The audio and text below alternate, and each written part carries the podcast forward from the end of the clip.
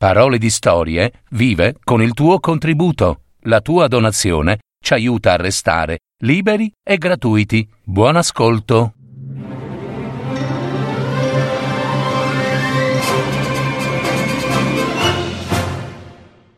Il tavolino prodigioso, l'asino d'oro e il bastone picchiatore. Una fiaba dei fratelli Grimm. Traduzione e messa in voce di Carla Orru.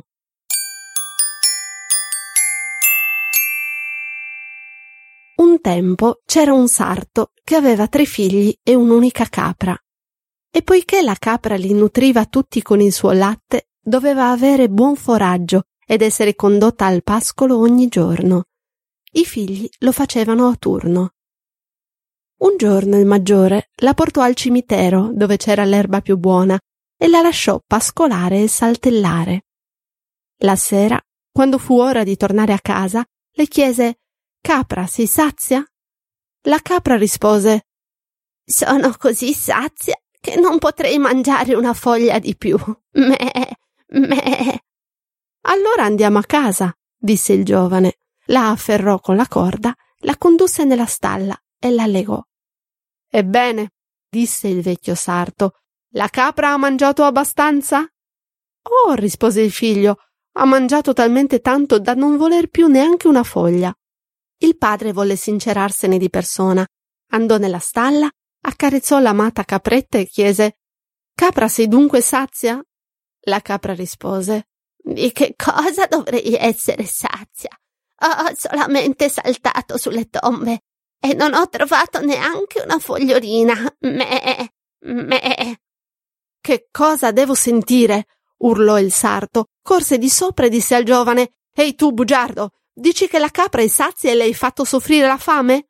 E in preda alla collera prese il metro dalla parete e lo cacciò fuori a suon di colpi. Il giorno dopo fu il turno del secondo figlio, che cercò un posto vicino alla siepe dove c'era solo erba buona, e la capra la mangiò tutta. Di sera, quando egli voleva rincasare, le chiese Capra sei sazia? La capra rispose sono così sazia che non potrei mangiare una foglia di più. Me, me. Allora rincasiamo, disse il giovane.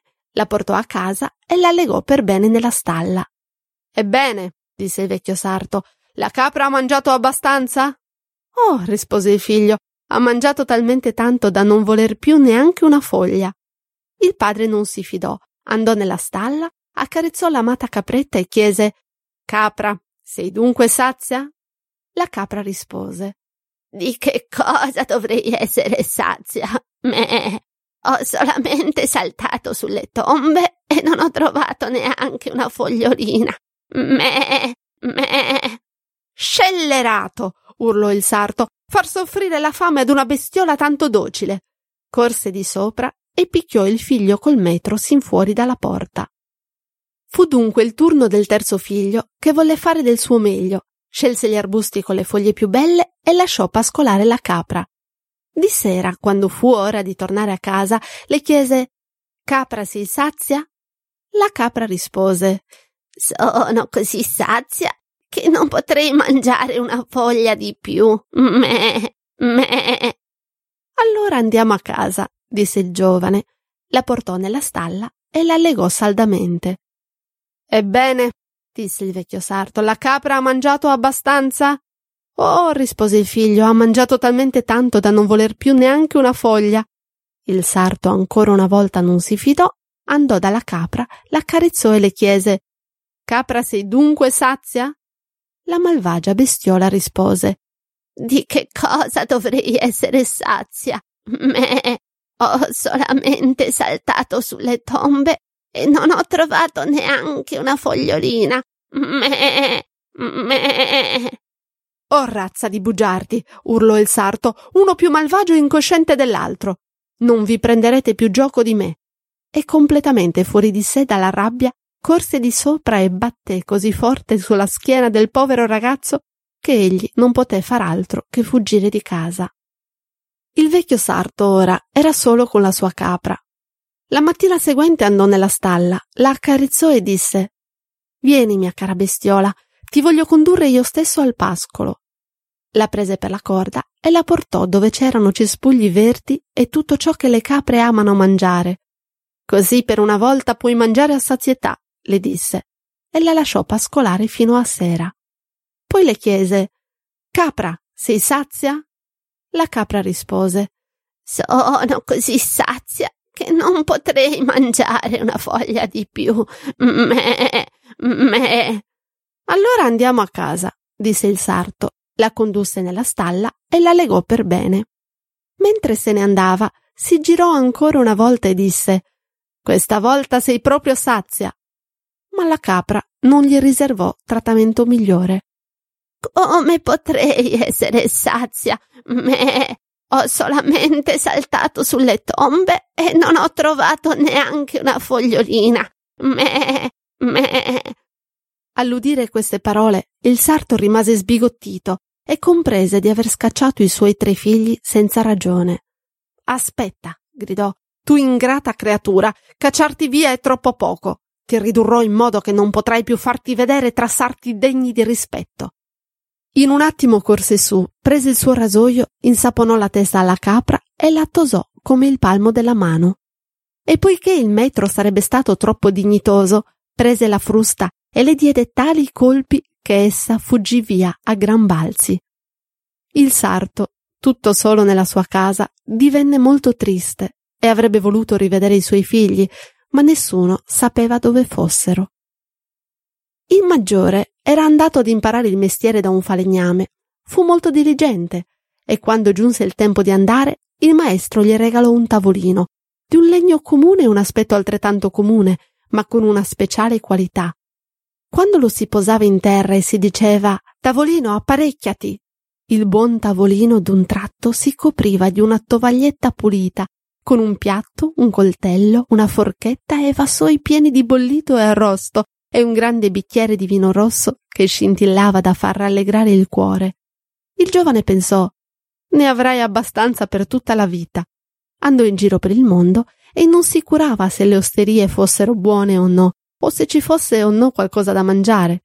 Quando gli andava, senza neanche fermarsi in un locale, piuttosto in un campo, nel bosco, dove preferiva, si toglieva il tavolino dalla schiena, lo metteva davanti a sé e diceva Tavolino, apparecchiati! E d'incanto appariva tutto ciò che desiderava. Alla fine gli venne voglia di tornare dal padre. La collera di sicuro era svanita e col tavolino magico l'avrebbe riaccolto volentieri ma accadde che la sera, sulla via verso casa, arrivò ad una locanda piena di clienti che gli diedero il benvenuto e lo invitarono a sedersi e a mangiare con loro, altrimenti difficilmente gli sarebbe rimasto qualcosa. No, rispose falegname, non voglio togliervi quei pochi bocconi di bocca, preferisco che siate voi miei ospiti. Essi risero e pensarono che li stesse prendendo in giro, ma egli mise il suo tavolino di legno in mezzo alla stanza e disse Tavolino, apparecchiati! E in un istante quello fu ricoperto di cibi così buoni quali il locandiere non avrebbe mai potuto procurare e il cui profumo arrivava piacevolmente sotto il naso dei clienti. Servitevi, cari amici, disse il falegname, e gli avventori, vedendo che non scherzava, non se lo fecero ripetere due volte, si avvicinarono, tirarono fuori i loro coltelli e si servirono senza far complimenti. E ciò che li meravigliava di più era che appena un piatto era vuoto, subito al suo posto ne appariva uno pieno. Il locandiere stava in un angolo e osservava ciò che accadeva. Non sapeva cosa dire, ma pensava che di un tale cuoco la sua locanda avrebbe proprio avuto bisogno. Il falegname e la sua compagnia si divertirono sino a tarda notte. Alla fine andarono a dormire e anche il giovane andò a letto e appoggiò il suo tavolino miracoloso al muro ma il locandiere continuava ad essere tormentato dai pensieri e gli venne in mente che nel ripostiglio aveva un vecchio tavolino identico a quello. Lo prese senza far rumore e lo scambiò col tavolino magico. La mattina dopo il falegname pagò il pernottamento, caricò il tavolino senza pensare minimamente che fosse falso e andò per la sua strada. A mezzogiorno giunse dal padre, che lo accolse con grande gioia. Allora, figlio mio, cosa hai imparato? gli chiese. Padre, sono diventato un falegname. Un buon mestiere, ribatté il vecchio. Ma cosa hai portato dal viaggio? Padre, il meglio che ho portato è questo tavolino. Il sarto lo guardò da ogni lato, poi disse Non mi sembra un capolavoro, è un tavolino vecchio e brutto. Ma è un tavolino che si apparecchia da solo, rispose il figlio. Quando lo metto giù e gli dico di apparecchiarsi, subito appaiono deliziose pietanze e vino che rallegra il cuore. Invitate tutti i parenti e gli amici, per una volta si rifocilleranno, perché il tavolino li sazierà tutti. Quando la compagnia fu riunita, egli mise il tavolino in mezzo alla stanza e disse Tavolino, apparecchiati. Ma il tavolino non si mosse e rimase vuoto come un qualsiasi altro tavolo che non capisce la lingua. Il giovane capì dunque che il tavolino era stato sostituito e si vergognò di far la figura del bugiardo. Ma i parenti risero di lui e dovettero tornare a casa senza mangiare né bere. Allora il padre tirò fuori di nuovo le sue pezze e continuò a fare il sarto, mentre il figlio andò a lavorare a bottega presso un padrone. Il secondo figlio era andato presso un mugnaio ad imparare il mestiere quando finì il suo apprendistato, il mugnaio gli disse Poiché sei stato così diligente, ti regalo un asino con un dono speciale. Non tira il carretto né trasporta sacchi. E a cosa serve allora? domandò il giovane. Espelle oro, rispose il mugnaio. Se lo metti su un panno e dici briclebrit, la buona bestia butta fuori monete d'oro di dietro e davanti. È una buona cosa, disse il giovane, ringraziò il padrone e andò in giro per il mondo. Quando aveva bisogno di oro, doveva solo dire al suo asino Briclebrit e quello elargiva monete d'oro e la sua unica fatica era quella di raccoglierle da terra. Ovunque andasse aveva sempre le cose migliori e quanto più erano care, tanto meglio, poiché egli aveva la borsa sempre piena. Dopo aver girato un po' per il mondo, pensò Dovresti far visita a tuo padre. Se vai con l'asino d'oro, dimenticherà la sua rabbia e ti accoglierà benevolmente. Ora accadde che egli giunse nella stessa locanda in cui era stato scambiato il tavolino a suo fratello. Egli arrivò dal locandiere con l'asino e quello voleva prenderglielo e legarlo, ma il giovane disse Non vi preoccupate, il mio asinello lo porto io stesso nella stalla e lo lego. Devo sapere dov'è. La cosa sorprese il locandiere, che riteneva che uno che deve badare da sé al proprio asino non avesse molto da spendere, ma appena il forestiero frugò nella tasca, tirò fuori due monete d'oro e disse che doveva pensare solo a comprargli qualcosa di buono. Il locandiere sgranò gli occhi e corse a cercare il meglio che potesse procurare. Dopo il pranzo il cliente chiese di quanto fosse debitore. Il locandiere non volle risparmiarsi e disse che doveva aggiungere ancora un paio di monete. Il giovane frugò nella tasca, ma il denaro era finito. Aspettate un momento, signor locandiere, disse. Vado a prendere il denaro. E portò con sé la tovaglia. Il locandiere, che non riusciva a spiegarsi perché, curioso lo seguì. E poiché il giovane chiuse la porta della stalla con il catenaccio, egli sbirciò da una fessura. Il forestiero stese la tovaglia sotto l'asino e gridò Briclebrit, e in un attimo l'asino cominciò a far piovere in terra oro in quantità, davanti e di dietro. Accidenti, disse il locandiere, qui si fa in fretta a coniare moneta. Un simile borsellino non è niente male. Il giovane pagò il suo conto e andò a dormire. Ma di notte il locandiere andò nella stalla, portò via il direttore della zecca e legò un altro asino al suo posto. Il mattino dopo, di buon'ora, il giovane partì con l'asino, credendo che fosse il suo. A mezzogiorno giunse dal padre, che si rallegrò nel vederlo e lo accolse volentieri. Cosa sei diventato? chiese il vecchio. Un mugnaio, caro padre, rispose egli. Cosa hai portato dal tuo viaggio? Nient'altro che un asino. Asini qui ce ne sono abbastanza, disse il padre. Avrei preferito una bella capra. Certo, rispose il figlio, ma non è un asino come tutti gli altri, questo è un asino d'oro. Quando dico Bricklebrit, la buona bestia butta fuori monete d'oro da riempire una tovaglia. Chiamate tutti i parenti, li farò diventare ricchi. Questo mi piace, disse il sarto, così non avrò più bisogno di affannarmi col lago, e corse a chiamare i parenti. Quando furono riuniti, il mugnaio chiese di fare posto, stese la tovaglia e portò l'asino nella stanza. Adesso guardate, disse, e gridò Bricklebrit. Ma ciò che cadde non furono proprio monete d'oro, e fu chiaro che la bestia non capiva niente di quell'arte. Allora il povero mugnaio fece il muso lungo, vide che era stato truffato e chiese scusa ai parenti, che tornarono a casa poveri come erano venuti. Non rimase altro da fare che riprendere l'ago per il vecchio e andare a servizio da un mugnaio per il giovane. Il terzo fratello era andato ad imparare il mestiere da un tornitore, ed essendo un mestiere artistico dovette praticarlo più a lungo. Ma i suoi fratelli lo avvisarono per lettera di ciò che era loro accaduto e di come il locandiere l'ultima sera gli avesse sottratto i loro begli oggetti magici. Quando il tornitore finì l'apprendistato e dovette partire, poiché si era comportato così bene, il suo padrone gli regalò un sacco e disse Dentro c'è un bastone. Il sacco lo posso mettere in spalla e può essermi utile, ma a cosa mi serve il bastone? rispose il giovane. È solo un peso. Voglio dirti questo, disse il padrone. Se qualcuno ti fa del male, devi solo dire Bastone, fuori dal sacco. E quello salta fuori e danza così allegramente sulla schiena della gente da non farla più muovere per otto giorni e non smette sinché non dici Bastone, nel sacco. Il garzone lo ringraziò, si mise il sacco in spalla e quando qualcuno si avvicinava troppo e voleva fare a botte diceva Bastone, fuori dal sacco. All'istante il bastone saltava fuori e batteva uno dopo l'altro sulle schiene e andando così veloce che senza accorgertene era già il tuo turno. A sera il giovane tornitore arrivò proprio nella locanda dove i suoi fratelli erano stati truffati. Mise il suo zaino davanti a sé sul tavolo e cominciò a raccontare tutte le particolarità che aveva visto nel mondo. Già, disse egli, si può trovare un tavolino che si apparecchia da solo, un asino d'oro e simili, tutte cose buone che io non disprezzo, ma questo è niente in confronto al tesoro che mi sono guadagnato e che porto con me nel sacco. Il locandiere aguzzò le orecchie. Cosa può mai essere? pensò. Il sacco è certo pieno di pietre preziose.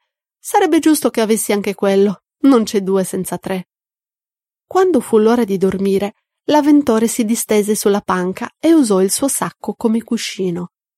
E quando il locandiere pensò che stesse dormendo profondamente, si avvicinò e mosse e tirò con attenzione il sacco per cercare di toglierglielo da sotto la testa e sostituirlo con un altro. Ma il tornitore aveva già aspettato abbastanza e quando il locandiere fece una mossa vigorosa, egli gridò Bastone, fuori dal sacco! E appena quello apparve, percosse il locandiere e gli sistemò le costole tanto che quello gridò da far pietà, ma più gridava, più il bastone gli batteva il tempo sulla schiena, finché esausto cadde a terra. Allora il tornitore disse se non rendi il tavolino magico e l'asino d'oro, la danza ricomincia da capo.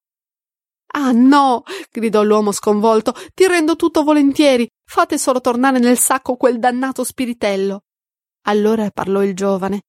Ti voglio fare la grazia, ma guardati dal farmi del male. Poi gridò Bastone, nel sacco, e lo lasciò in pace. La mattina dopo il tornitore tornò dal padre col tavolino miracoloso e l'asino d'oro il sarto fu felice di vederlo e chiese anche a lui cosa avesse imparato in un altro paese.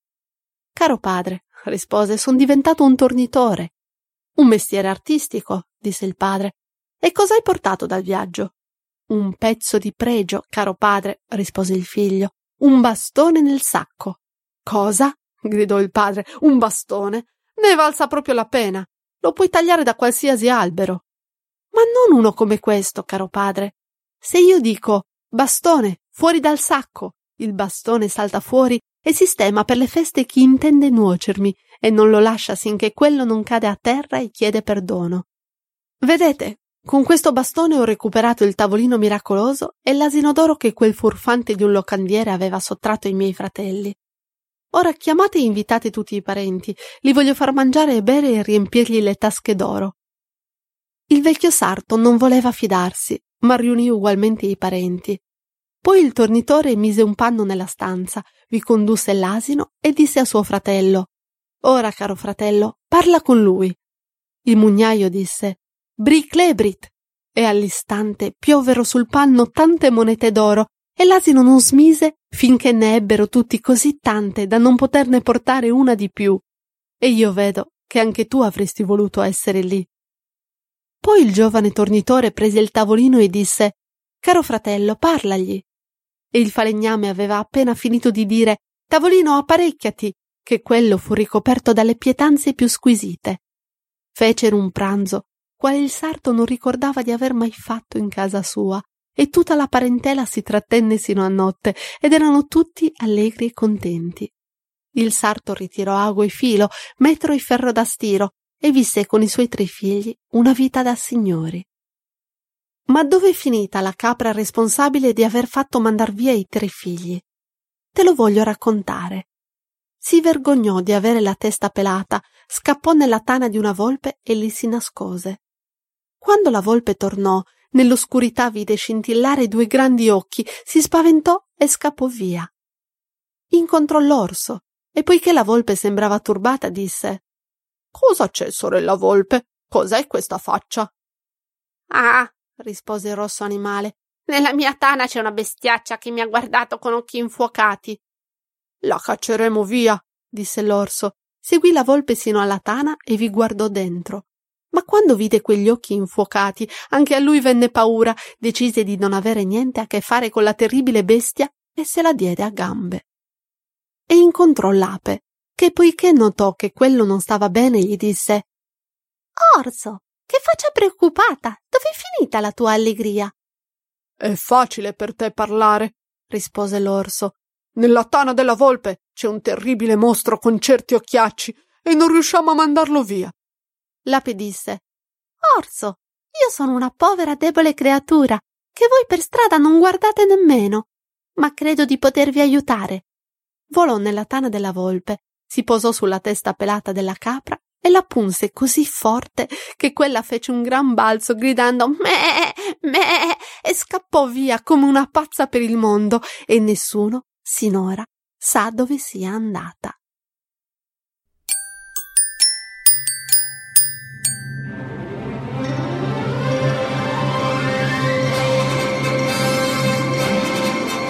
Avete ascoltato Parole di storie, fiabe, favole, racconti, leggende. www.paroledistorie.net